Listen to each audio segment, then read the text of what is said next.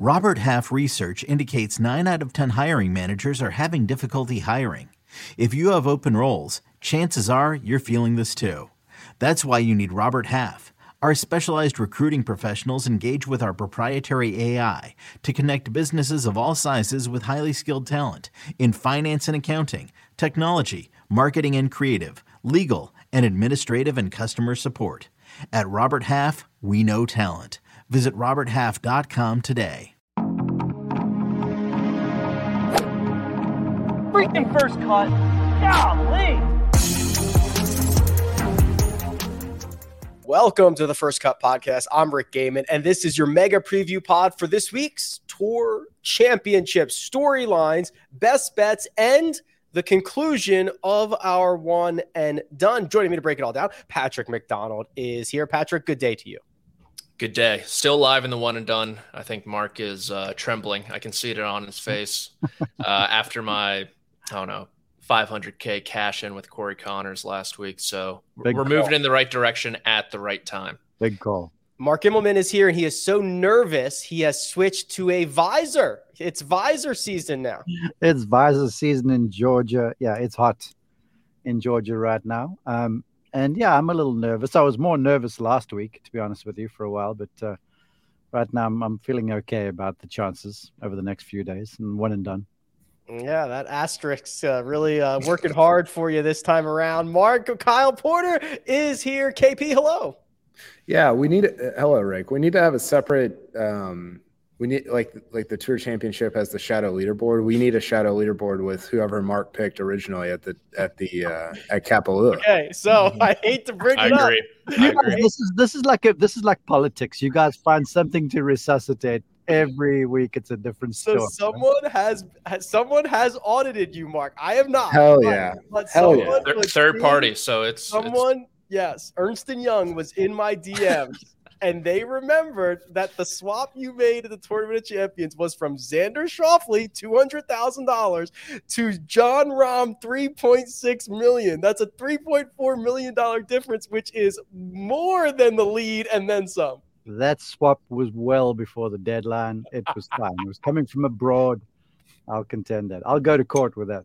Uh, I think I think wasn't Kapalua only like two and a half? It wasn't the full. It wasn't three point six. Oh, okay.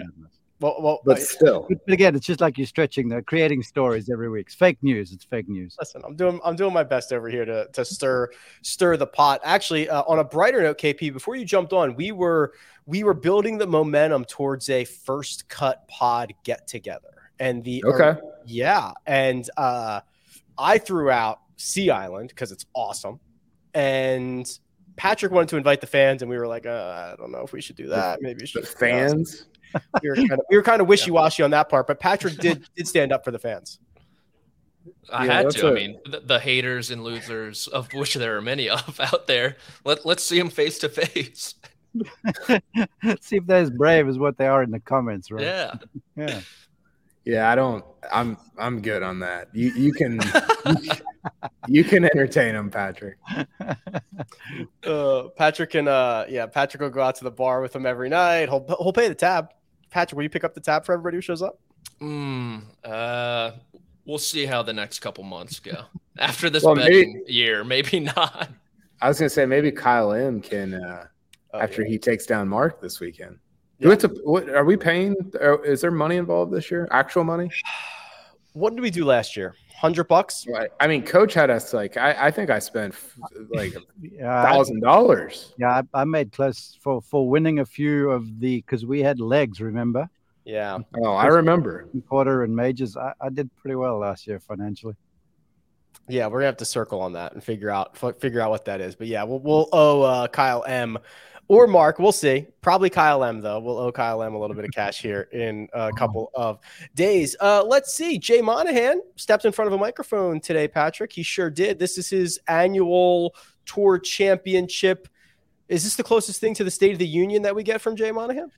I, I think they called it that even oh. uh, in his press conference. But yeah, just uh, touching on anything and everything under the sun, but not really giving uh, a whole lot of info, in my opinion there was a lot of I'm not going to talk about that publicly. Let's make sure that we complete it first. I'll be able to answer that specifically and directly in the future. KP, it was not a lot of detail as we bear down on the deadline that looms.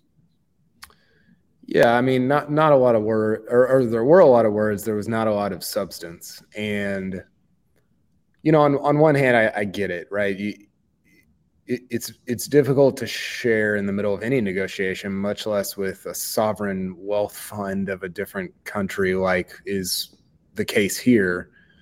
Uh, is it frustrating? Yeah, he got asked what four or five different, uh, maybe not that many, maybe three or four different questions about LIV and and whether it would, it would exist, whether guys would be able to come back to the PGA Tour, and and he just didn't say any. I mean, he didn't give anything, and you know, again, I I, I get it. You don't want to disrupt, especially something that has to be completed um, so so quickly, right? Like by by uh, by the end of the year. And he did say that he feels confident that that is going to take place or that, that, that, that the deal is going to come together by the end of the year. I just, it, it felt like in, in seeing it, it felt like a, Hey, just, we got this. Like, just trust us.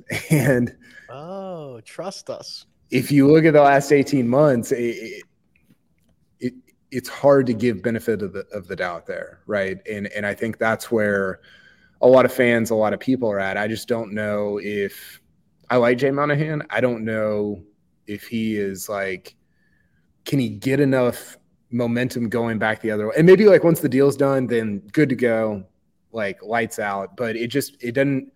It feels difficult to like. It just feels like a weird situation based on the, how the last eighteen months have gone.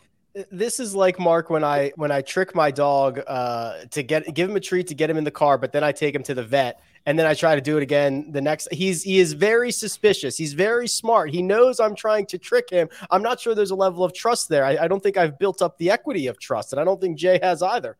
Uh, yeah, I can see why people think that. I mean, I've had perhaps the benefit of talking with some tour folks over the last few weeks, and it doesn't seem like there's a whole lot of concern there. Folks just have their heads down and they're going ahead with business as usual. Um, so look, it's he always has the state of the tour kind of a thing at the tour championship, and he does so at the players as well.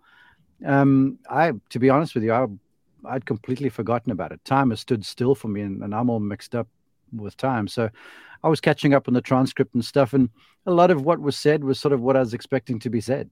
Uh, I think Kyle has hit the nail on the head there, where he says, "Look, it's an ongoing negotiation. Uh, they're going to be loath to let information out."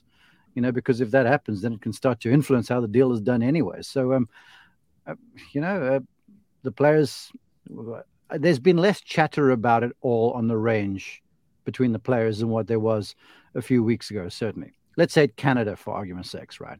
It, it was all the talk. It's the only thing that people were talking about the RBC Canadian Open. Last week at, in Chicago, it was all golf. And it's going to, it's all golf this week too. Um, so, I think it's going to be more of the same. I'm just keen to see really because we had a big presentation from the tour executive. Um, maybe it was Greensboro um, about the schedule and how about the 50 and the 70, 70 and all this sort of stuff and who's in and who's out and how do you earn spots into all these other events and the cadence of the tour and stuff like that. And it sounds like they've got it kind of all together. Um, it just remains to be seen when this, when and how this deal gets done. So that's that's sort of where I sit. I'm just keeping my head down and doing my job, and and we'll see where the chips fall. The one interesting nugget that I heard this morning, Patrick, was Jay Monahan said the tour has $15 billion committed through 2030. And correct me if I'm wrong, just, just so we're all clear, that is without the PIF money. Correct. That's okay. what I understood. So, got it. So the tour has $15 billion committed for the next seven or so years via sponsors, television contracts, et cetera, et cetera. Right? I'm understanding that to be what's what's going on here. Mm-hmm. Is that not enough? Right? Is there is there something? I know that more billions is always better, but like that does not necessarily scream financial concern in a way that this was originally presented? I'm not sure. Ron Price in the Senate hearing said PIF was going to commit north of a billion. Was that the number? Yeah. For over what time frame? Uh, we don't know. Just just their investment into the. Uh, so if they, I guess, wanted like 10 percent at 10 billion, they'd put in a billion, and there's no real time frame until they pull that money out and want to hmm. cash out. Oh, just like a just like a cash injection. Yeah. Um, I don't know. I don't. You know. I don't know if Kyle's better to answer that one than me. I, am not too privy to the, well, the KP, financials, if that's enough money or not. I two and a half billion dollars a year, KP committed. Uh, does not does not to me jive with we were in such a difficult financial position that we had to do a deal with the PIF because those two things those two things I'm not making this up Th- those both came out of Jay Monahan's mouth.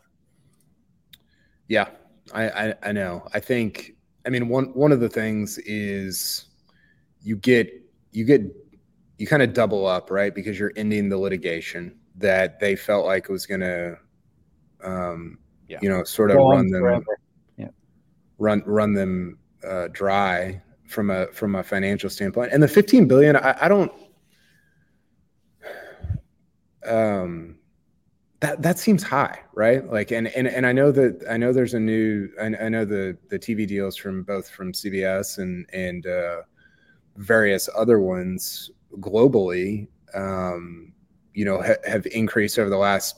I think they kicked in last year, or maybe maybe it was at the beginning of this year. Uh, but it I, I can't remember the exact number. What, what, I thought it was more like one and a half a year, right? I thought it was maybe it was the previous one that was like 790 a year. So maybe the new one is uh, no, sorry, the overall uh, oh, revenue, okay. the yeah, overall yeah. Re- revenue I, generated by the. I, I would have said it was one and a half, which is the number I thought. I thought it was between like one and a half and two, and I think 15 billion felt feels like one of those numbers where you're like, well, sure like technically yes but like you know 12 billion of that is already committed to other things right where you you have like almost like these fixed costs or fixed expenses because the the the, the um, profit or the structure of, of revenue for the PGA Tour is so strange. Remember when uh, like the Senators were jumping into that pool and and they were like, no, you don't you they, don't, they want, don't want that. yeah, you don't want to go down this road because of like each each stop or each tour stop is a is its own like entity. It's just super complicated. So the 15 billion, yeah, I, I mean, listen, like it it's it's a it's a massive number, and I do think the litigation is one thing, but um, I don't know. I mean, uh, Monahan said, you know, this new money that we would potentially get could be used to. Um, he mentioned a couple of things. One of them was reduce commercial load improve the data experience, which I know you were probably uh, fired up about. How I was on the ground when I heard that. Yeah, I had to be picked up. So, so some different things, but yeah, I I agree with you. Like it did seem um, a little bit like, wait a second. So why are we doing this again? Well, and just Mark to I know you want to hop in here, but just just to uh, clarify where I'm at on this is uh, on on one hand from Jay Monahan, it's hey, we're strong. We have plenty of money committed. Don't worry about it. It's 15 billion over the next seven years. Oh, by the way, we need this money, right? Th- that's that's my only thing here. I don't whether it's made up money or not, whether it's committed or not. These are two s- phrases that have come out of Jay Monahan recently that I think are important. Yeah, per, look, I, I, we, I don't know the financials either, but I can speak from experience. You know, having been a head coach at a place where we raised money to put together a golf facility. Like the tour's raising money to do this digitization of ShotLink, and they're building that massive footprint that is the broadcast hub next to the uh, headquarters. And, and so when I would get large donations from folks, they would commit $150,000, but it was basically 25,000 a year. So you don't suddenly have some someone stroking a check right at the outset. So all these sponsors and stuff, and the key word he said was committed. This money is committed, but we don't necessarily have it yet. And Kyle said so. Uh, look, this this whole thing was to get rid of the potential litigation because that was going to get hooked up in court for the longest time, and clocks started ticking. and the fun and the, the legal fees were going to get astronomical. And that will bleed you dry in a heartbeat. And look, 15 billion sounds awesome. And I know the PIF are committing north of 1 billion. That's a drop in the ocean for those crowd. I mean, if, if you want to start comparing slush funds, 15 billion for the tour is minuscule compared to what they're doing over there in Saudi Arabia. So, so I think it's sort of comparing apples and oranges a little bit, and perhaps he didn't necessarily need to drop that number out there, because because I'm more concerned with the cost of all of this stuff. Yeah, you might have 15 billion, but what are you spending? What are the corporates spending on sponsorship activation and purses and all this sort of stuff? That's not 15 million just sitting around waiting to be spent.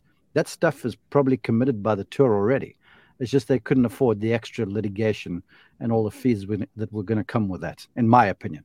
Yeah, that's that's it. I you know, it was probably unnecessary to say a number, but Patrick, it's it's you get out of litigation and also the threat of LIV as a competitor, right? That that's the other thing that maybe Jay hasn't been willing to say yet that hey, we were a little bit nervous about where this could go. Now they're no longer a competitor.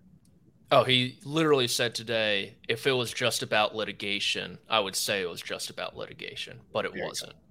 Um, and then to the LIV point, someone asked him about the future in you know five years or so. Didn't want to answer that, which you know I totally understand being vague and whatnot, but it was really just uh, a soup of words without much taste or really any substance to it, and that was pretty much it. I mean, the 15 billion was probably the highlight of it. Um, you know, the potential to maybe move courses for the Sentry in Maui. He was asked about their commitment to playing at Kapalua, and first he goes, "Absolutely, we're going to be there." And then, like two sentences later, he's like, "Oh, actually, uh, we might need a backup plan too if uh, you know they're not willing to have us if you know everything's not um, up to speed there yet." But it, it was just a lot of kind of back and forth with himself, um, you know, up there on the on the podium. Uh, two two things real quick, and I'll throw it back to you, Rick. One, um, he he did talk a lot about how much more players are involved in decision making now, and he he framed it as, "Oh, this is a really good thing." And in my mind, I'm thinking like, I don't I don't know that it is. I don't I don't like I don't want I mean, this is what we've been talking about, right, Rick? Where if players were involved in decision making the NFL, you would never have rookie, you would not, you would not have rookies come into the league, you know, or it would be very, it would be a lot more difficult for them to do so. And I just, I, players are always going to be incentivized toward themselves, and that does that sometimes means a great product for the fan, but not always. And so I think that framing of that was I found to be a little bit listen, he's there to serve the players, and so I get it.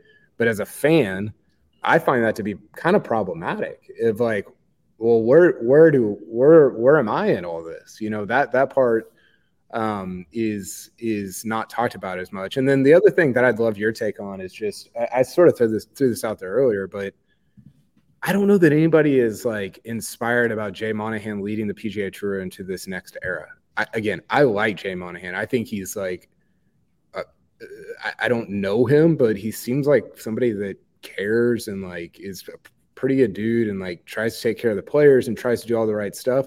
I, just from a, a momentum and inspiration and like all, he, he's he seems fired up and i'm like i don't i don't know if anybody else is you know players fans anybody and and and i just don't know if he's going to be able to turn that tide as we head into 2024 and beyond yeah, I'm not sure he's my locker room guy at the Ryder Cup to get everybody all fired up and uh, lead lead the charge onto the first tee. I do think that um, I agree with you in the sentiment that there's a, lack of momentum, maybe a little bit of a lack of trust and support uh, in the process. But uh, we've talked about this before. It, the job that he has is very I don't want to say unwinnable, but it's very difficult. Think about how many mouths he has to feed, right? It's the players, it's the fans, it's the sponsors, it's the board, it's everybody, and their goals and needs and wants never align. They just never align. You're never going to make everybody happy.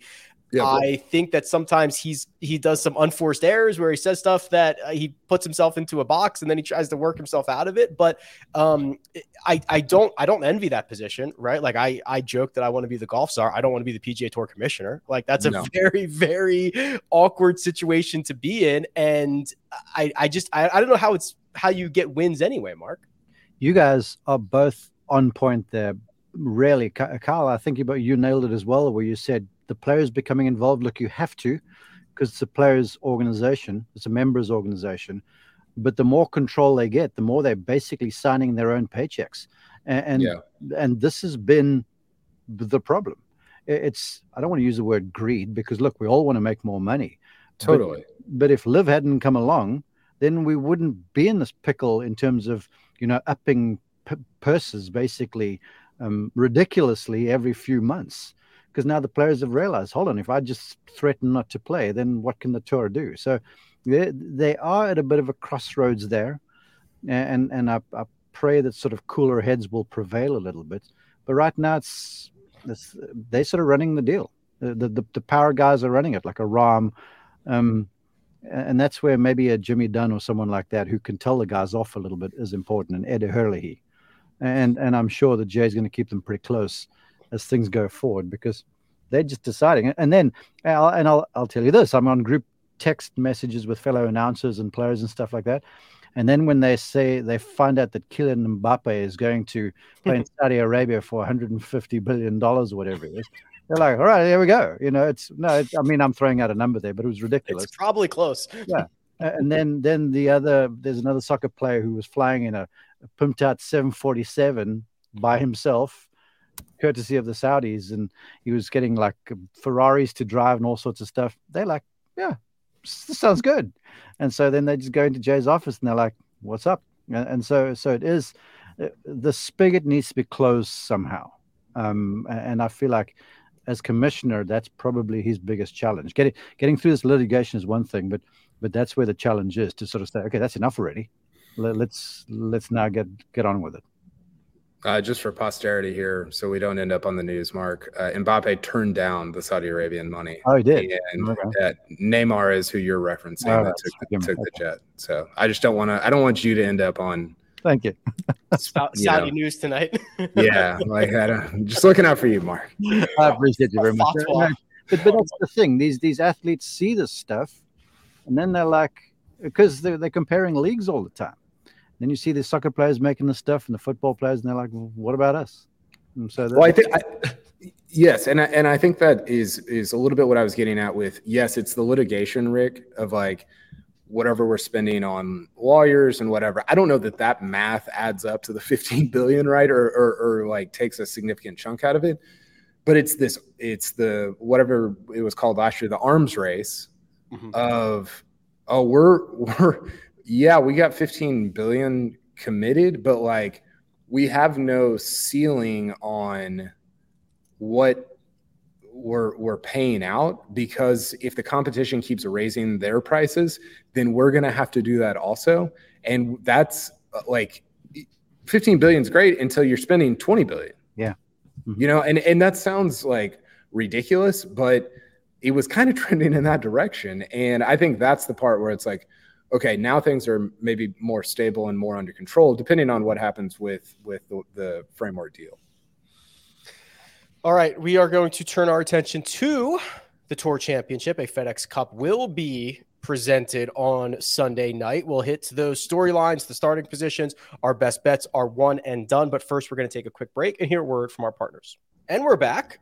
Tour Championship, Patrick, staggered start Thursday morning before anybody hits a shot, Scotty Scheffler will be atop the leaderboard. He'll be at 10 under par, right behind Viktor Hovland, eight under, Rory McIlroy at seven, Jon Rahm at six, and Lucas Glover at five.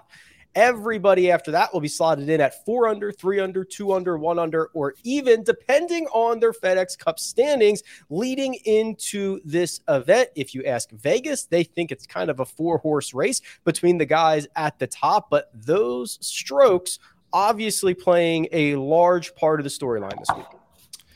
Year five. I can't believe it. Uh, you know, flew flew by this quick. I uh, I miss the shadow leaderboard every now and again. Just well, you kind of still not- have the shadow leaderboard, but in a different sense. yeah, I guess for world ranking points, right? They use the OWGR points for the the other leaderboard. I think. Which, uh, OWGR just like ignores the strokes. They're like, I don't care at all. It's absurd. yeah, which I mean, you, you just gotta love it. But in the four times they have used this, you got two winners from the front: Patrick Cantlay, Dustin Johnson, in twenty and twenty-one, and then two from middle of the pack, who is Rory McIlroy. I think he started minus four last year, minus one after one hole, and then the time before he was minus five. So Mhm. yeah, I mean, if if you're in that. I would say three under range. You got people there like a Tommy Fleetwood, Xander Schauffele, who I mean, Xander has been money around this course throughout his career, and the minus fours like Patrick Cantlay and Max Homa. You, you got to believe you still got a chance, and even down the board, there's still a lot to play with for Ryder Cup considerations. I know we've been focusing a lot on the U.S. side, but someone like a Sepp Straka could be in need of a big week as well for that European side. Yeah, you look at the you look at the board mark, and you know Jon Rahm, who occupied one of basically the top two spots in the FedEx Cup standings the the entire year, has a first uh, couple legs of of the playoffs that were not necessarily up to par, and he will start fourth, four shots back. Rory McIlroy, I mean, should be easy. Only only three shots back this time. Should be a no brainer that he wins this. Yeah, and to uh, Patrick, last year Rory was one under through one, uh, one hole, and then he bogeyed two. He was actually even par for the championship through two holes, and ten back of Scheffler or Rahm, whoever was leading at that stage, and still won. And he won going away. So it's possible. And and and you know, I was actually on another podcast yesterday, and they were asking about this graduated or well, whatever you want to call it, leaderboard, and I was like. I said to them, I'm like, raise your hands if you love NASCAR. And they did. And I'm like, well, raise your hands if you like Formula One. And they did the same thing. I'm like, well, you got pole position and another 20 something cars lined up behind you, depending on your qualifying times. And no one's got an issue with that. So, so uh, we have ostensibly got the same sort of thing here. Guys have earned their position, well earned. And Rahm has not been good at all through the playoffs. But because of his play through the season, he still is relevant. So, look, is it a perfect situation? Probably not, but it's done in other sports and it's done just fine. And so far, we've seen since we've had this leaderboard some really compelling tournaments. You haven't ever had a real blowout either, even with some guy with a, starting at 10 under par. So, so look, it is what it is. Um, the guys up there with a chance. I feel like people, if you're at three under ish, I think you've got a real shot if you get off to a fast start on Thursday. And by I mean fast start, that's just through the first few holes if you've picked up two or three and you're at six ish and Scotty Scheffler's on the first tee because those first few holes are difficult, you're like, I'm only four back because if he drops one or two, then there's two two in it. So the the way the golf course stacks up too, the, the start is difficult. Then you get a little breather, and then it gets sort of hard holes um, through 14 and 15, and then you finish can finish with a flourish. So you can see a lot of volatility early, and that leaderboard will shrink or it has shrunk before um, quite quickly. Leaderboard gravity will certainly be in effect on uh, Thursday and throughout the week. KP, I would like to pitch the idea that Scotty Scheffler, with a two shot lead, already has an allowance of losing two strokes putting built in. Right. Mm-hmm. So now he gets to lose two strokes putting. He's even with the field. This thing's over. You can tweet vincecarter.gif right now, I think. It does kind of feel like that with the with the second half of the year that he's had. I, I think the the obvious rebuttal to that is uh, uh, Rory McIlroy, Viktor Hovland, well, Jon is the obvious rebuttal. well, yeah, yeah, but I was just thinking, like, when's the last time Scotty lost to? I mean, it, he can't have lost to that many guys all year by like six, which is which is what the the minus fives even. What's Lucas Glover's minus 5 mm-hmm. That he would have to beat Scheffler by six to, to get him. Yeah, six there can't, four rounds. Yeah, there I mean, the Open Championship and Memphis are kind of your rebuttals of like, yeah, he, he was like just kind of okay at those places. He finished top twenty five, but everywhere else has been like, yeah, he he didn't lose to anybody. I, I mean, how many guys has he lost to by six since the Masters? Not many. That'd be a lot, right? other than those two events. So It's going to be pretty interesting. It is difficult on paper to see him losing, but I also think I, I think mentally it's a little bit difficult to kind of run away, right? Because it you just I don't know. Th- this is going to be like a eye test Patrick and Mark thing, but but like you don't when when you're like seven up, it just mentally it, it's almost hard to to put the to put the um, put the pedal down and and and just blow everybody out. And I know that sounds really dumb, but I think I think it's just a very difficult thing to do, and it takes a a unique player to go do it. Could Scotty do it? Sure, but is he going to? I, I don't know. I mean, I'm fascinated to find out. I think it's going to be an, an interesting week. Patrick, I'd well, like to make a quick observation and have you respond. Like last week, Scotty, I would have bet significant money with nine holes to go that he was winning that thing, but he didn't. And and then to how many times on this show when a guy's led for one round and he's led another round, and then the thing of having this lead and you sleeping on the lead for so long starts wearing on you, even if you're a Scottie Scheffler or someone who's generational like that. So th- there's a lot, to Carl's point, emotionally that you have to deal with when you're sitting in this place, even though you have the lead. Yeah, and I, I think going back to last week, that was kind of like a Halley's Comet type of thing, right? I mean, a back nine 28 to beat you. You shoot 66 on Sunday. I know you miss a few putts coming in, but I'm sure Scottie Scheffler would have signed up for a round in the mid 60s. And to the point of, you know, not putting your foot on the gas. I mean, he did last year. He shot three rounds in the mid 60s to open up the Tour Championship. He was winning by five going into Sunday. He just had one of those days where it, it all really fell apart, and you're sitting next to Rory McIlroy playing with him, and he's having a good day, and it all just crumbles. It all you know starts moving really fast. So I really have no concerns about Scottie Scheffler sleeping on the lead for potentially three straight days again, uh, because I, I, thought he proved those first 54 holes at least. Uh, he's more than capable, and I think the golf course is. I mean, the way he's hitting the ball, every golf course is great for him, but I think East Lake is a great fit for him as well. They will go out on Thursday, and I think every day they re they reshuffle based on the current standing. So so Scottie Scheffler, Viktor Hovland, the final group out. Roy McIlroy Jon Rahm, Lucas Glover will play with Max Homa. Some pretty powerful uh, pairings coming out. We're we're gonna yes, Kyle. Uh, Scheffler's lost to 12 guys by six since winning the players. He's lost to 12 guys by six since since winning the players. So since March, Scottie Scheffler uh, has only lost to 12 guys by six in individual events. And he's played what? Probably 18 times since then. Maybe not yeah. that. He, he lost to one at the Masters. Uh, Rahm got him by like seven or eight. He lost to like eight at the Open and then three or four at uh, at Memphis. So Maybe five. Pretty pretty uh pretty unlikely he gets passed by a lot of guys here. Yeah. Yeah. um, real quick, we'll get to our best bets on our one and done, but I want I, I'm going to open this up to anybody. Safe space here. If you would like to pitch your idea for a different tour championship format, the floor is now open. I think this is obviously way better than what we had. I'm not sure it's the best thing we ever do, although I don't know if I have a solution to it. If you'd like to pitch your idea for the tour championship, I'm now taking those pitches. Uh, I don't have anything specific. Just I, I just want to see match play. I think match play gets a little bit of a bad rap during the match play event because you can't guarantee good matchups, right? Like you do in a Ryder Cup or a President's Cup. You almost always, especially a Ryder Cup, you almost always get great individual matchups.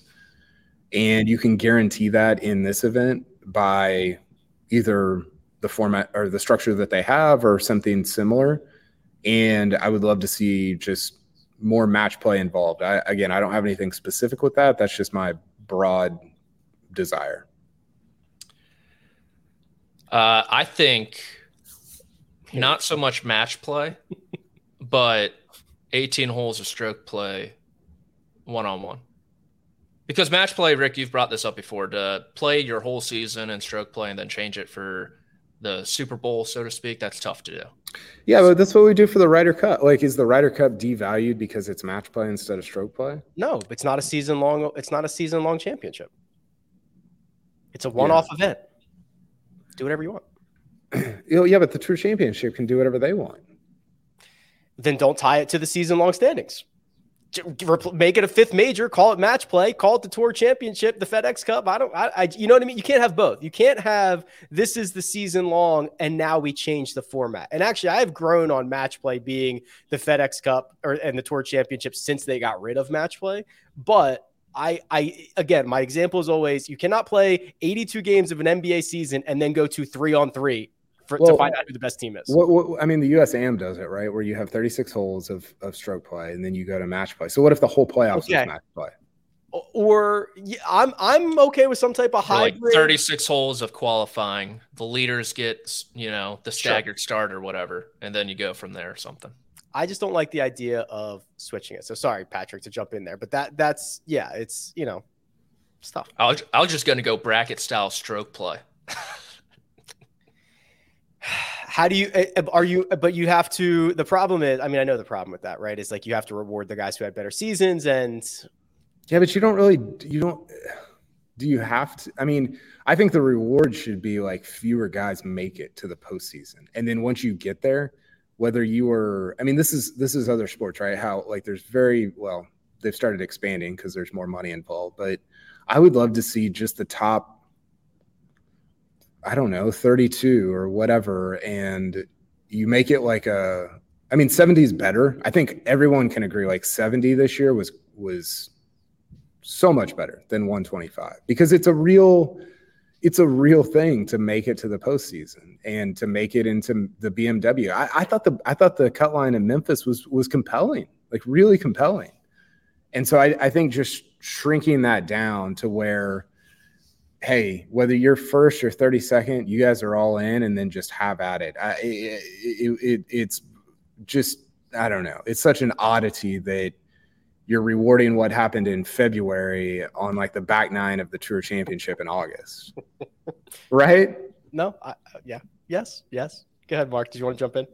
Well, the history of this event was that it was just a, a reward basically for the top 30 players at the end of the season and it wasn't tied to a season long championship.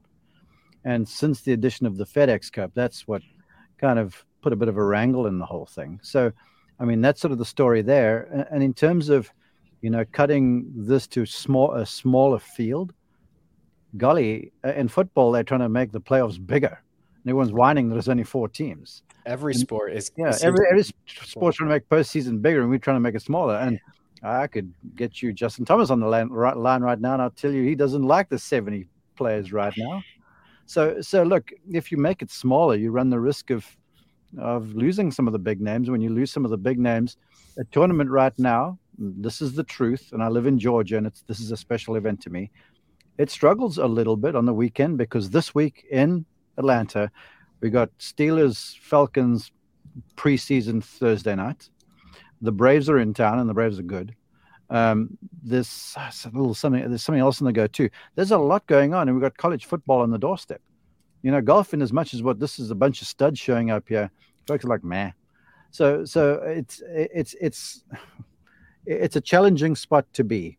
And, as far as I'm concerned, change match play, stroke play, whatever the case might be, it's I think that's immaterial match play is always dangerous to me because then you get some guy bounce six and five who's going to drive the TV ratings. I'll tell you right now, the networks are paying millions of dollars for this stuff. They don't want that. They yeah, but look who's Sunday. Look who's look who's thirtieth. Who's thirtieth or 29th? Jordan. Jordan. Yeah. So like you're gonna if you have thirty, I I I, I hear you, Mark, but you're gonna have some some name like you're gonna have some stars uh, right mark is it, mark is 100% right but could you imagine like if the if the Super Bowl is the Jaguars versus some other crappy team, like that's the, that's what you get. Like it's just what you get. Yeah. I, could I, be Kevin Kisner versus you know I, Billy Horschel. like the in, we, we sit in production meetings every Saturday and Sunday morning, and then they're trying to send rovers out, and Dottie gets the final group, and I largely get the penultimate group and then Colt moves or I move a little bit. And we don't move to unless it's a someone's going crazy. We don't go to Sepp Straka, who's going great necessarily in a big field. We go to Rory or you go to Scottie or you go to the because those are the guys are going to be on TV because they move ratings. And so that's always something. That's always the shadow in the background that has a big say so in, in how this stuff is. Well, Mark's getting at the reason that all of this that the LIV PGA Tour exists is because the stars are bigger than the than the actual PGA Tour, which is not true really in any other sport. But the fans are a big deal too, Kyle. I mean, it's only the folks like us that care about the fact that Kisner just did whatever.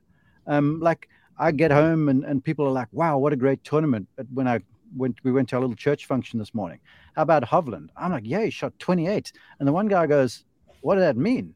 You know, a lot of the golf fans just turn on TV, the golf on TV. They're not as invested as us. And I think the fans have a massive say so in how this whole thing works. Yeah, certainly the players do. But the players, if I turn on the TV and I'm not a golf junkie and I see with love to them, I don't know, uh, Russell Henley versus Sepp Straka versus Chris Kirk, I'll watch it because I'm a golf guy. Everyone else is like, man, I'll go and do something else. So, so the, well, yeah, I, I hear you. I, the rebuttal to that is like one-on-one match play is a lot easier to understand for a common fan than Viktor Hovland's at eight under and Sepp Straka's at even. You know, like I, I think there's some there's some simplicity to um to, to to the to the match play part. I, I had another point. I forgot it. You, you were going to say something, Patrick. Yeah, my my thing was, you know, the difference between 50 players and 30 players from last week to this week. The BMW has been strictly hits for like the past five years. It's been unbelievable. I don't like. Do 20 players make that much of a difference between I mean, the tour championship can be a bit of a snooze fest from time to time versus I mean, maybe they've just gotten lucky with the finishes and who's risen up to play, but the BMW I feel like has been one of the top 3 tournaments on the calendar for the last three, four, or five years. One other idea, Rick, real quick, and I'll throw it back to you. Sorry. Um, I told Sean Martin this the other day. The weather is not is tough right? Memphis, uh, Chicago was probably unusually hot, but Memphis and Atlanta in August, post all four majors, it's just a, it, I get why you have it when you have it, but and I don't know that there's a way to do this, but to have the it, like your championship or whatever it is in around the players in March when there's all this momentum through January, February, and into March. Again, you'd you'd have to make such a weird regular season from like April to I, I don't know if it would work, but I just feel like even players, it's like, does anybody want to be out there right now? I mean, I know there's a ton of money and like it's a big deal and all that stuff. It's just a, it feels like everybody's just trying to get through the. I mean, Scotty Scheffler said this last week. He's like, I'm just trying to get through next week, and it's like that's not what you want your best player saying about your championship, right? It's it's just kind of a weird. It's a weird vibe all the way around A couple ideas coming in in the chat here, Josh. Paul says, go back to how it was. Joseph says, get rid of the staggered start and go to different courses. And Renata has maybe the easiest idea. Uh, just give it all to Rory and save some of those billions. Which, uh, does seem does seem more streamlined than, than what we're doing uh, right now. Okay, gents, let us. Uh, do I need another break here, Josh, or am I good to roll on? I can't remember. Okay, uh, we're gonna do our best bets. We're gonna do our one and done, but first we're gonna take a quick break and hear a word from our partners. And we're back. The bets, matchups, finishing positions, outrights. And I believe we have done a little bit of with starting strokes, without starting strokes. We'll have to see where these go. Oh boy, there we go. That is the grid. Let us start with our matchups. And Mark, I would like to ask you to kick us off. I went, there were two. Uh, the other one was a Sungjae Im bet that I, I was very interested in because Sung Jae has been good around East Lake for the last few seasons, and he looks like he's coming into some form. But uh, you know me, I, I, don't like to bet negative stuff very much. And so I found Finau at plus 135. His record at the golf course is decent. I know the form coming in isn't so good, but this is like a complete change of scenery. Uh, 30 players, the pre tournament commitments are not as hectic for a lot of these guys. Um, they, they, they, they shorten practice sessions and play like nine holes at a time. And and so the vibe is different. And I feel like Tony will find a little groove because this is a guy who love. This is a golf course for a, a really good driver of the golf ball. So, Finau at plus one thirty five over Mar- Morikawa, who looked kind of iffy to me last week. And there was a stage one of our on-course spotters said to me, because um, I had Morikawa obviously last week in one and done. He goes, "Well, bad news." I'm like, "What's that?" And he said, "Well, I was on the one tee, and and Collins just decided to hit three wood for the rest of the day because he wasn't that sure where the driver was going. So um, it sounds to me that Morikawa is not completely on top of his game, and and so why not just go head to head? Finau does in this bet have a one stroke start, I think it is on Collins. So give me Tony one ahead plus 135 over, over Morikawa. Yeah, make sure you're uh, paying attention to what you're clicking this week because you'll see with, without starting strokes, all that fun stuff. Uh, Patrick, you have opted. Oh, you traitor, an Englishman over an American. What have you chosen? Tommy, Tommy, Tommy, Tommy, Tommy, Tommy, Tommy Fleetwood. Uh, minus 120 over Rickie Fowler. Uh, this just seems like the perfect spot for Tommy. He's probably not going to win this tournament. You know, he, he gets to freewheel it around East Lake. He's a great driver of the golf ball. Rickie has been just eh since his win in Detroit, and I, I don't love him on, you know, tighter golf courses. So give me the Englishman minus 120. Yeah, I've actually got the the the biggest number here, minus 130. Tom Kim over Si Woo Kim. I think Tom Kim is playing now like we thought he was going to play in January after the fall that he that he gave us. We're actually getting the good version of Tom Kim right now, and uh, I'm going to ride it as long as I possibly can. Siwoo is switching back and forth between the, the broomstick and the short one. He's got no idea what's going on out there. I'll take Tom Kim minus 130. KP, you went right to the top of the board for your matchup. Yeah, I've got Patrick Cantlay over Jon Rahm. Rahm is just he's not been good the first two events, and I know he starts with a lead over Cantlay, but it's not a massive lead, and I just I don't love the way he's hitting it right now. So I don't know. We'll see, but I, I liked the number on Cantlay. Finishing positions, and these are with the starting strokes. Now, Kyle and Patrick, you found the same wager. Patrick, why don't you release that to the world? Russ Bus Henley. I got Kyle in the co pilot seat with us. Uh, top 10 plus 165. The most underrated player on the PGA Tour. He starts at minus three. Wow. Great golf course for him. Love the fit. I, I think he's in for a great week. Anything to add, KP? Most underrated player on the PGA Tour? I think so. Who who would you put? Probably Scheffler. Scheffler. I, knew he, I, knew he, was going to say that. that I mean, so easy. you tweeted the graph. It's a joke. It's a, it's an absolute joke. No, who's, right, who, who's your second most underrated player on the PGA? uh, Xander's up there for me. I feel like I've flipped on Xander. I, I don't necessarily love watching him or his sort of vibe, but he's so good. And I feel like he's kind of gotten this bad rap of like never wins when he actually like he he he I mean I, I know he hasn't won this year, but he he does win. Um so I don't know. Xander's up there for me. I don't know. Russell Henley, maybe I could see it this year. I mean, I think people don't realize like how good he's been really since I think he finished top 10 at the Masters. He's been he's been really good for most of the year. So who's the most overrated player on tour then? Oh, how long you got, Mark? Jeez, we could be here all week. I thought I thought Scheffler was a good shot. You're, you're right. Cantlay. You're right. Cantlay is the most overrated player on tour. You reckon? Yeah, I mean, I, I, if Cantlay had won the St. Jude, his last, I think, four stroke play individual wins would have been over a combined 200 golfers, which would have been uh, pretty funny. I, am not. I'm not putting Cantlay there yet, though. I'm not. I'm just putting that nugget out into the. Ether. You could. You could talk me into Cam Young. Mm. Mm. What about uh? What about uh? The Golden Boy, Jordan Spieth, maybe. Mm. Oh boy, he was fighting words. Patrick just lit the fuse. hey, get yeah, yeah. Get back to me when when one of your boys wins three majors, Patrick. That's why I went with. Uh, okay. Yeah. how, how like how long ago was that?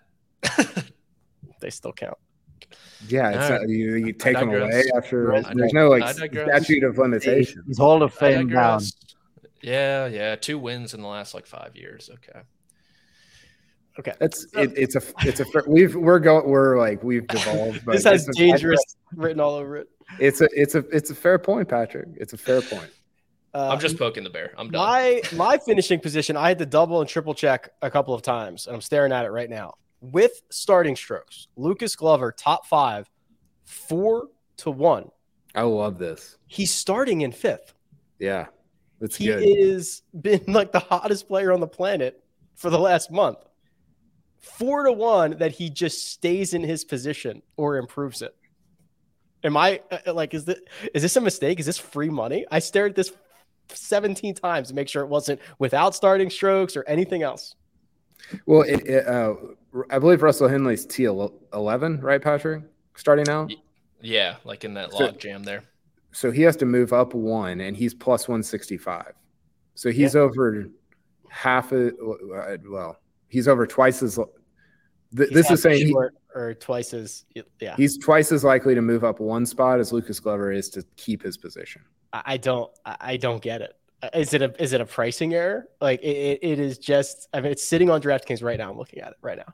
I don't. I don't well, what's what what is Scottie to win? Right. So he, okay, so well, Scottie to win is plus 140. Um, so so they have it. I mean, they've got everybody. It's everyone's priced in line with this. So they've got Matt Fitzpatrick top. Oh wait, so they've got Matt Fitzpatrick. Yeah, they've Matt Fitzpatrick top five for just a little bit shorter than Lucas Glover. So they're they're saying, okay, well, Fitzpatrick is better than Glover. He's one shot behind. So yeah. so I mean, it's priced correctly. I just think it's a little.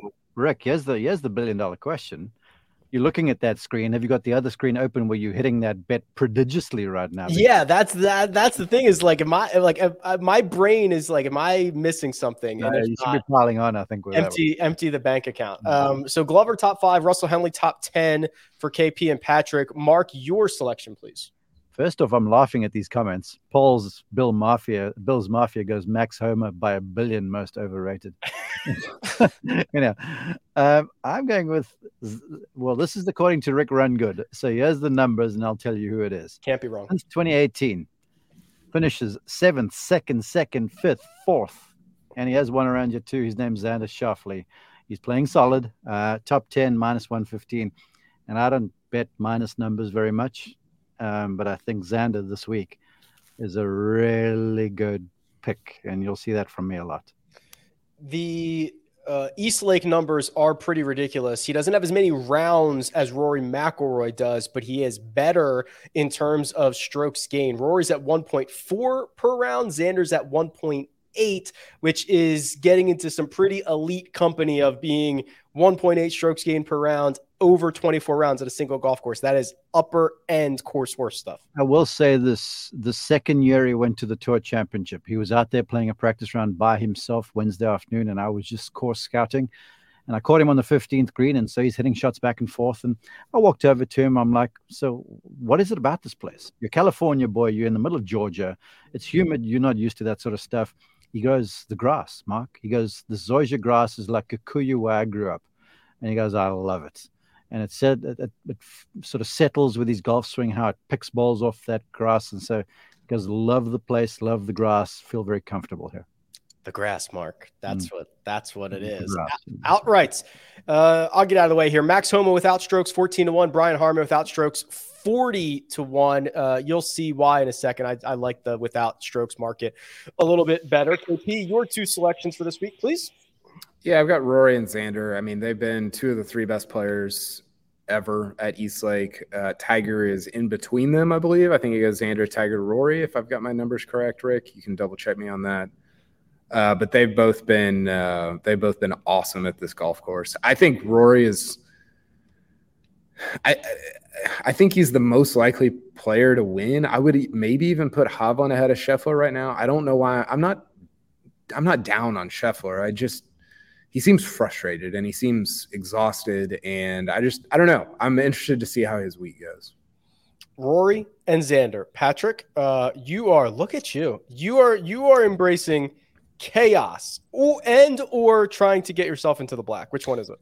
Yeah, I'm, I'm down bad, Rick. I, I think Scottie Scheffler probably takes this thing home, but I'm going with Tommy Fleetwood, 80 to 1 to be your FedEx Cup winner having never won on the PGA Tour. What a story that would be.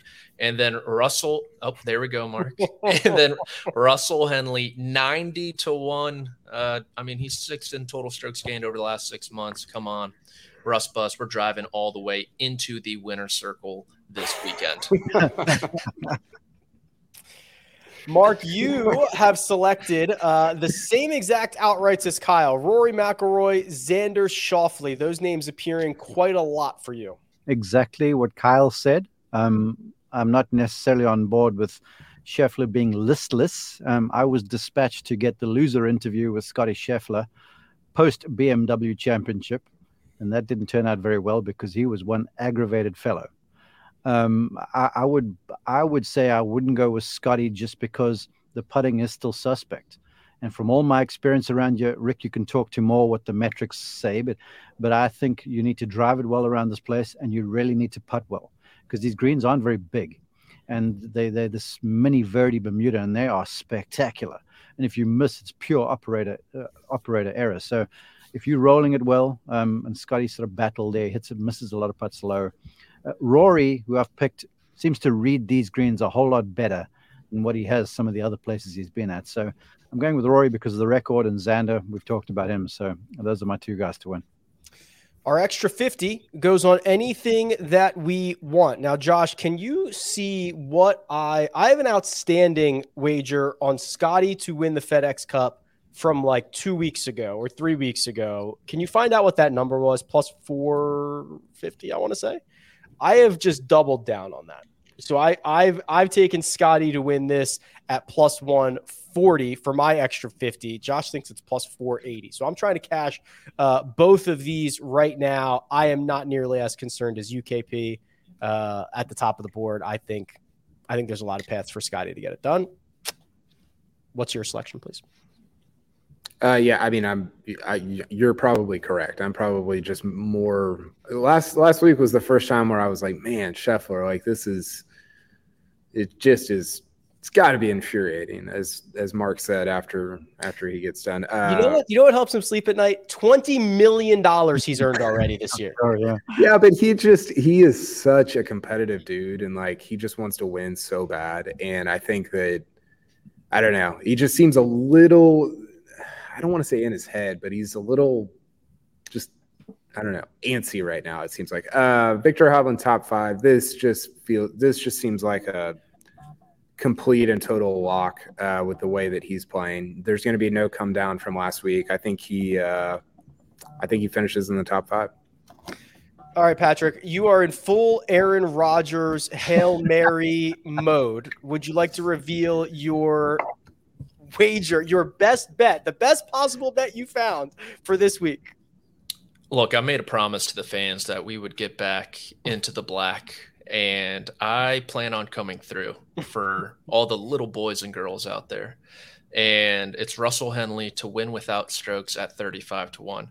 Honest to God, I had a different bet in before, and I will reveal it because it will probably happen now. It was Corey Conners to make a hole in one at a hundred to one, which I feel he like that guy makes. Once, he makes them once a month.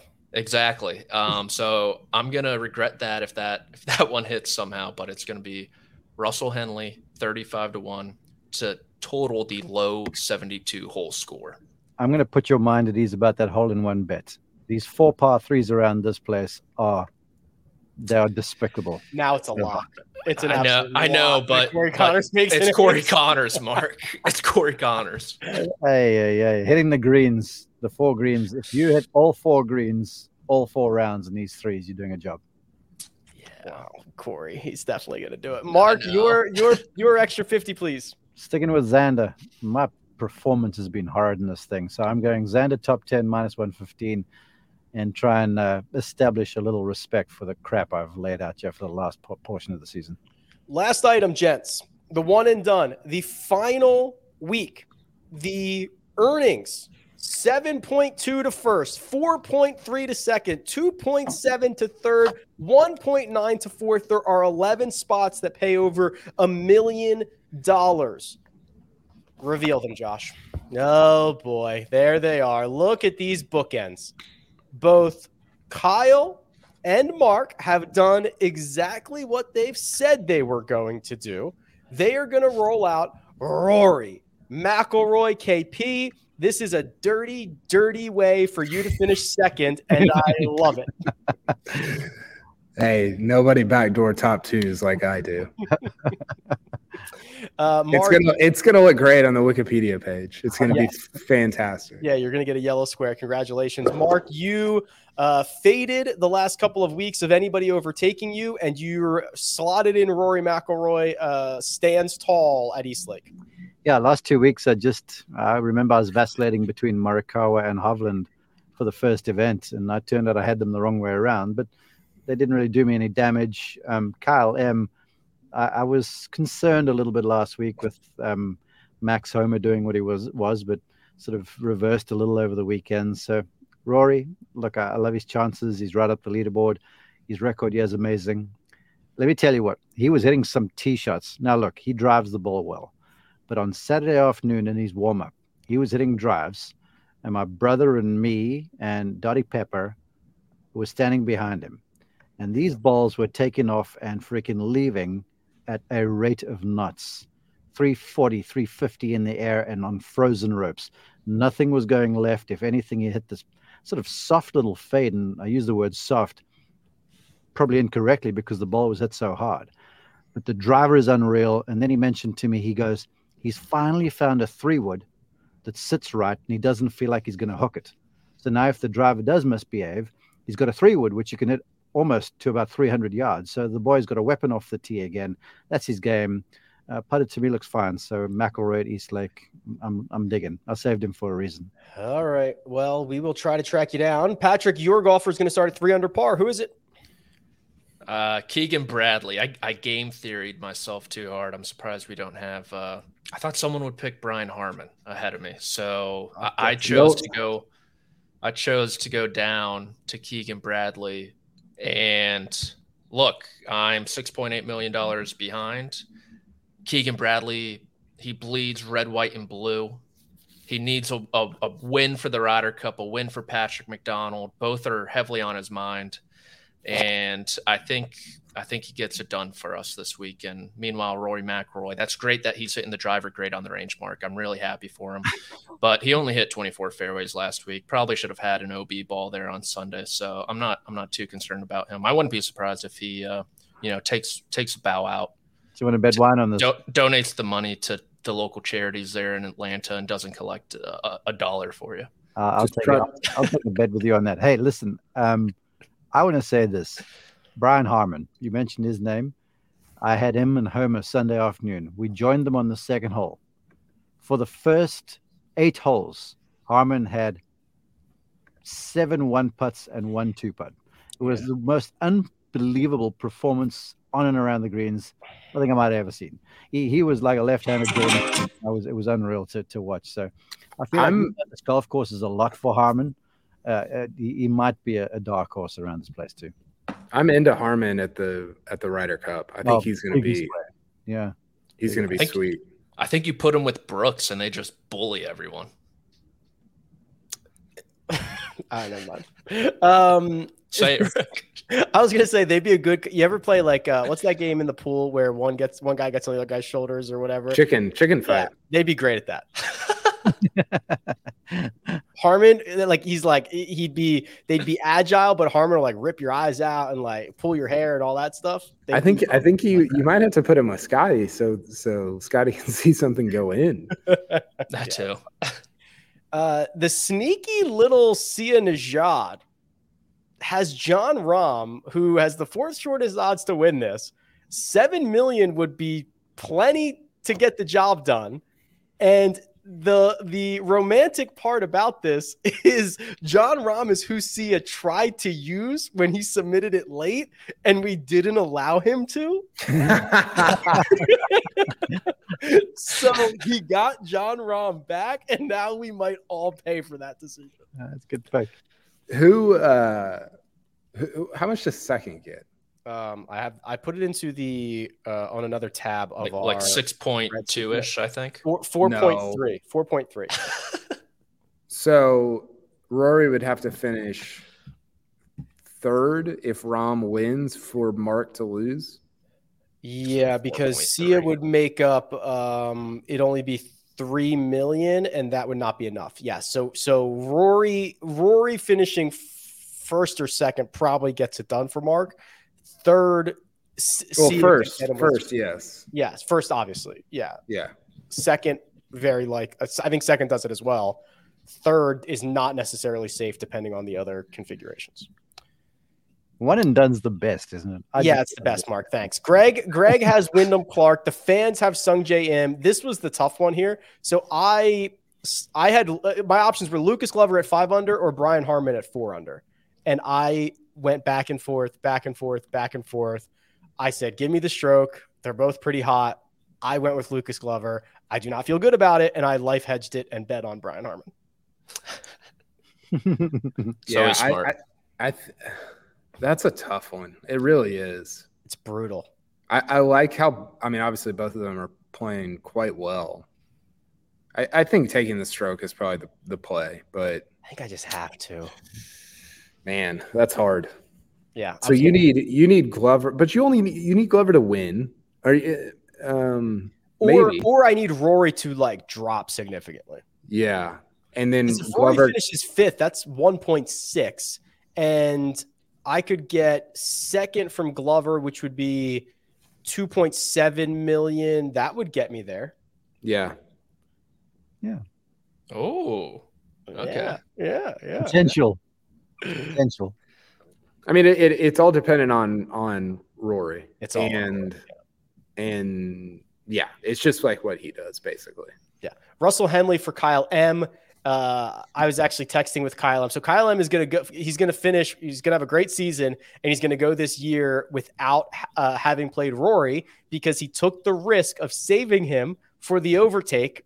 Never got the overtake, and will run out Russell Henley. So it was a, a, a good attempt. The I, I I salute the the high risk high reward strategy. It will not. Well, we'll see if it pays off, but he will not be able to use Rory. He will not have used Rory McIlroy this year. I tip I tipped my cap to Kyle M last week, but now I do it even more because you and I were texting last week, Rick, and I said, look, even if I get overtaken, I'm still playing Rory just for Yeah. the bragging rights, uh, to, to to not drop go from first to about fourth or fifth or something like that. So I was going to play Rory anyway, no Yeah. matter what happened. Kyle M says, I'm going for the gusto. I'm going for Russell Henley and the miracle to the top of the board. He has played it. he has played this beautifully this year. Has really has done it well. Uh, all right, gents. Uh, any final thoughts before we get out of here for the tour championship? We'll obviously be back after round by every every round, and we'll uh, release our schedule for next week and a couple weeks with Ryder Cup stuff coming up. But any final thoughts here before we get out of here and head to East Lake? Yes, please. When I'm driving home Sunday night, I won't know what the final standings are. So if someone could text me the results, the accurate results. You'll know if Roy finishes first or second, you win. If he Yeah, doesn't, doesn't. start sweating. All right. I'm You'll going to get- anyway with the temperature out there. Yeah, you'll get the leaderboard and the shadow leaderboard. We'll text you both. All right. Yeah, we'll we're gonna have a, a meeting about the asterisks and how much they're worth, and we'll get back to you on that. Jeez. All right. Fine. Anything else? All right. Pleasure, gents. Uh, producer Josh does all the hard work behind the scenes. Mark Immelman, available online at Mark underscore Immelman. Patrick McDonald at Amateur Status. Kyle Porter at Kyle Porter CBS. And you can find me at Rick Run Good. This has been the first cut. We'll catch you next time.